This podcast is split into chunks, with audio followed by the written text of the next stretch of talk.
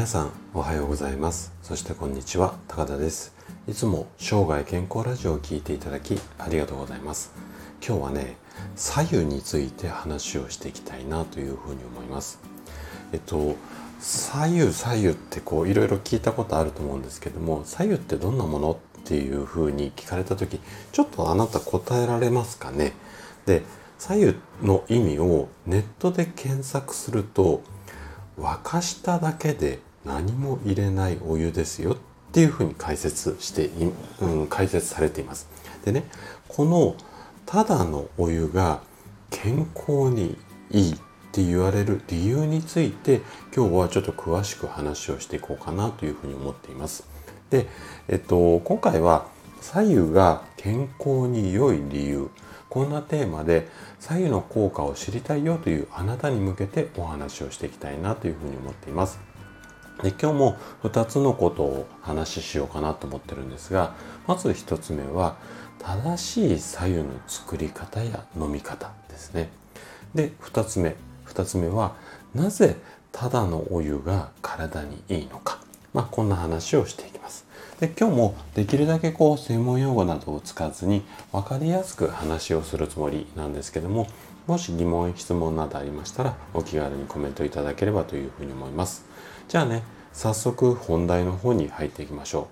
う。まず一つ目のテーマである正しい白湯の作り方や飲み方について話をしていきますね。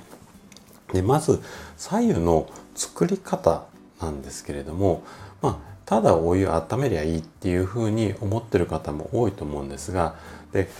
細かくちょっと言い出すとかなり手間なので、本当にざっくりと簡単に説明させていただきますね。で、まず作り方なんですが、まあ、水道水をレンジとかポットではなくってやかんで沸かす。ここがポイントになりますね。あのケトルとかで結構沸かしてる方なんかもいらっしゃると思うんですけど、やかんで沸かす方がいいとされています。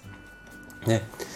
じゅっぷんからじゅうごふんぐらいかけて沸かすっていうのが一般的で、で、一旦沸騰したお湯っていうのは保温のポットなんかに移して、それがこう冷めた状態のものをいただくっていうことになります。で、この沸かし方とか冷まし方についてちょっと細かいいろいろあるんですけれども、ここで話をしてると作り方だけでちょっと時間がかなりかかってしまうので、もし詳しくうんと知りたいという方は、まあ、ググっていただければあの出てきます。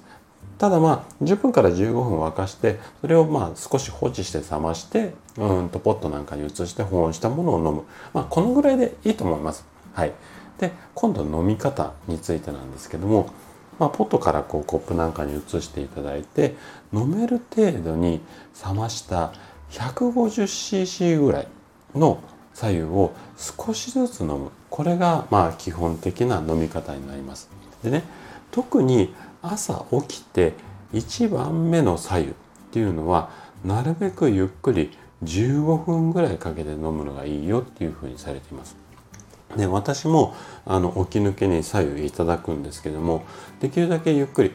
いわゆるこうちびりちびり飲むような感じがいいかなというふうに思って、あのー、そんな感じで実践しています。で、最後に効果なんですけれども、また後でちょっと詳しくあの効果とか、うん、効果効能っていうのかな、このあたりについて話しようかなと思ってるんですが、まず簡単に効果ですね。えっと、水分補給だけじゃなくって、起き抜けにこの白湯をいただくことで体を温める、まあ、こんな効果があったりだとか、あとは便通を促したりとか、血液をサラサラにする効果、このあたりが、まあ、あのあるというふうに言われています。で、この白湯なんですけども、ただ、えっと、なんていうのかな、日常的に飲む以外にもですね、食事中いちにちさんかいまあ、取られる方が多いと思うんですけども、この食事中にも白湯を飲むといいですよっていうふうに、まあ、細かいことはちょっと割愛しますけども、まあ、体を温める効果なんかで、うん、あのー、体すごくこの食事中にいただいてもあの喜びますので、このあたりももし余裕があったら実践していただきたいですね。じゃあね、どのぐらいの量の白湯を飲めばいいのか、これね、よく聞かれるので、ここでちょっとお答えしたいと思います。目安とするといちにちごはいからろっぱい程度がいいっていうふうにされています。で、先ほどの ひゃくごじゅうシーシー かけるまあごはいからろっぱい程度、このぐらいを目安にしていただいて、これ以上飲むと、まあ、ちょっと人によっては飲み過ぎになるかもしれないので、まあ、これぐらいを目安にしていただければというふうに思います。で、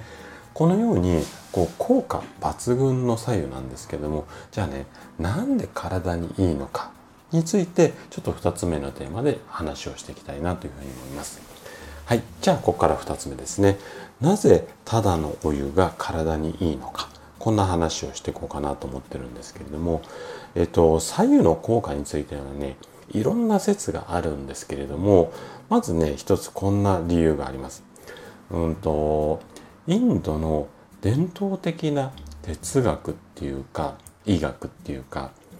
アーユルベーダ、なんかちょっと名前聞いたことあると思うんですけども、こういったものの考え方があるんですよね。このアーユルベーダの中では体、人間の体、そして自然界、ここも水と火と風、このみっつの要素で成り立ってますよっていう考えがあるんですね。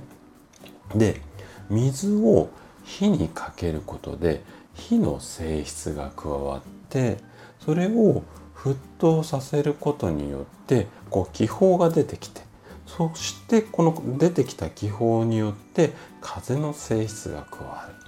つまり白湯を飲むことで、先ほど言った水だ火だ風だっていう要素、大切なみっつの要素を完全に満たすことができる。だから体にいいんですよっていうような考え方があります。で、こここれが白湯の効果ですよって言ってしまうと、おいおい高田なんだよって、ちょっと違う世界に行っちゃったのっていうふうに、うん、思われるかもしれないので、まあ、これだけじゃなくて科学的な説明も付け加えていきますね。じゃあここから科学的な説明なんですけども、まず一つ大きな役割としては水分補給ですよね。で、えっと、例えば病気でいうと脳梗塞であったりだとか心筋梗塞、このあたりっていうのは水分不足っていうのが大きなリスクになります。あのいわゆるその血液がドロドロになってしまって詰まってしまうことによって起きる病気なので、水分をいっぱい取った方がいいよ、まあ、このあたりの考え方ですよね。で、あと冷たい水ではなくて白湯を飲むことで内臓だとか手や足が温まる効果、これがあるんですよ。で、この温まることによって胃腸の働きなんか活発になります。で、うん、それだけではなくて血行も良くなる。このあたりはもう体にいいっていうのはなんとなくわかりますよね。で、こういった温まるっていうことを朝の起き抜け、まあ、白湯を飲むことにすること、白湯を飲むことで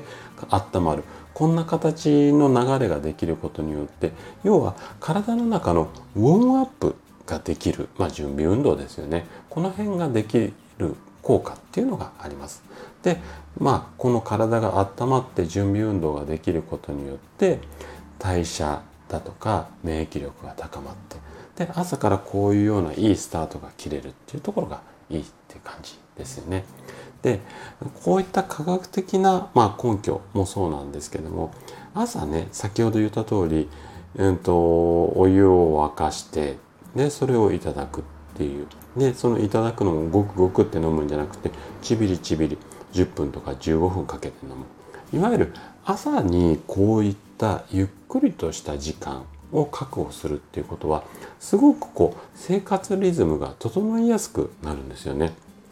朝せわしなくパタパタって出てくると、やっぱり心と体には良くないっていうのはなんとなく皆さんもイメージ湧くと思うので、朝こういうような白湯を飲むような習慣を作ることによって、すごく体もリズムが整うようになるし、心も落ち着くので、まあ、このあたりもね、科学的っていうよりもその気持ちの面で大切にしていきたい、まあ、白湯の効果ではありますね。はい、ということで今回は白湯についてお話をさせていただきました。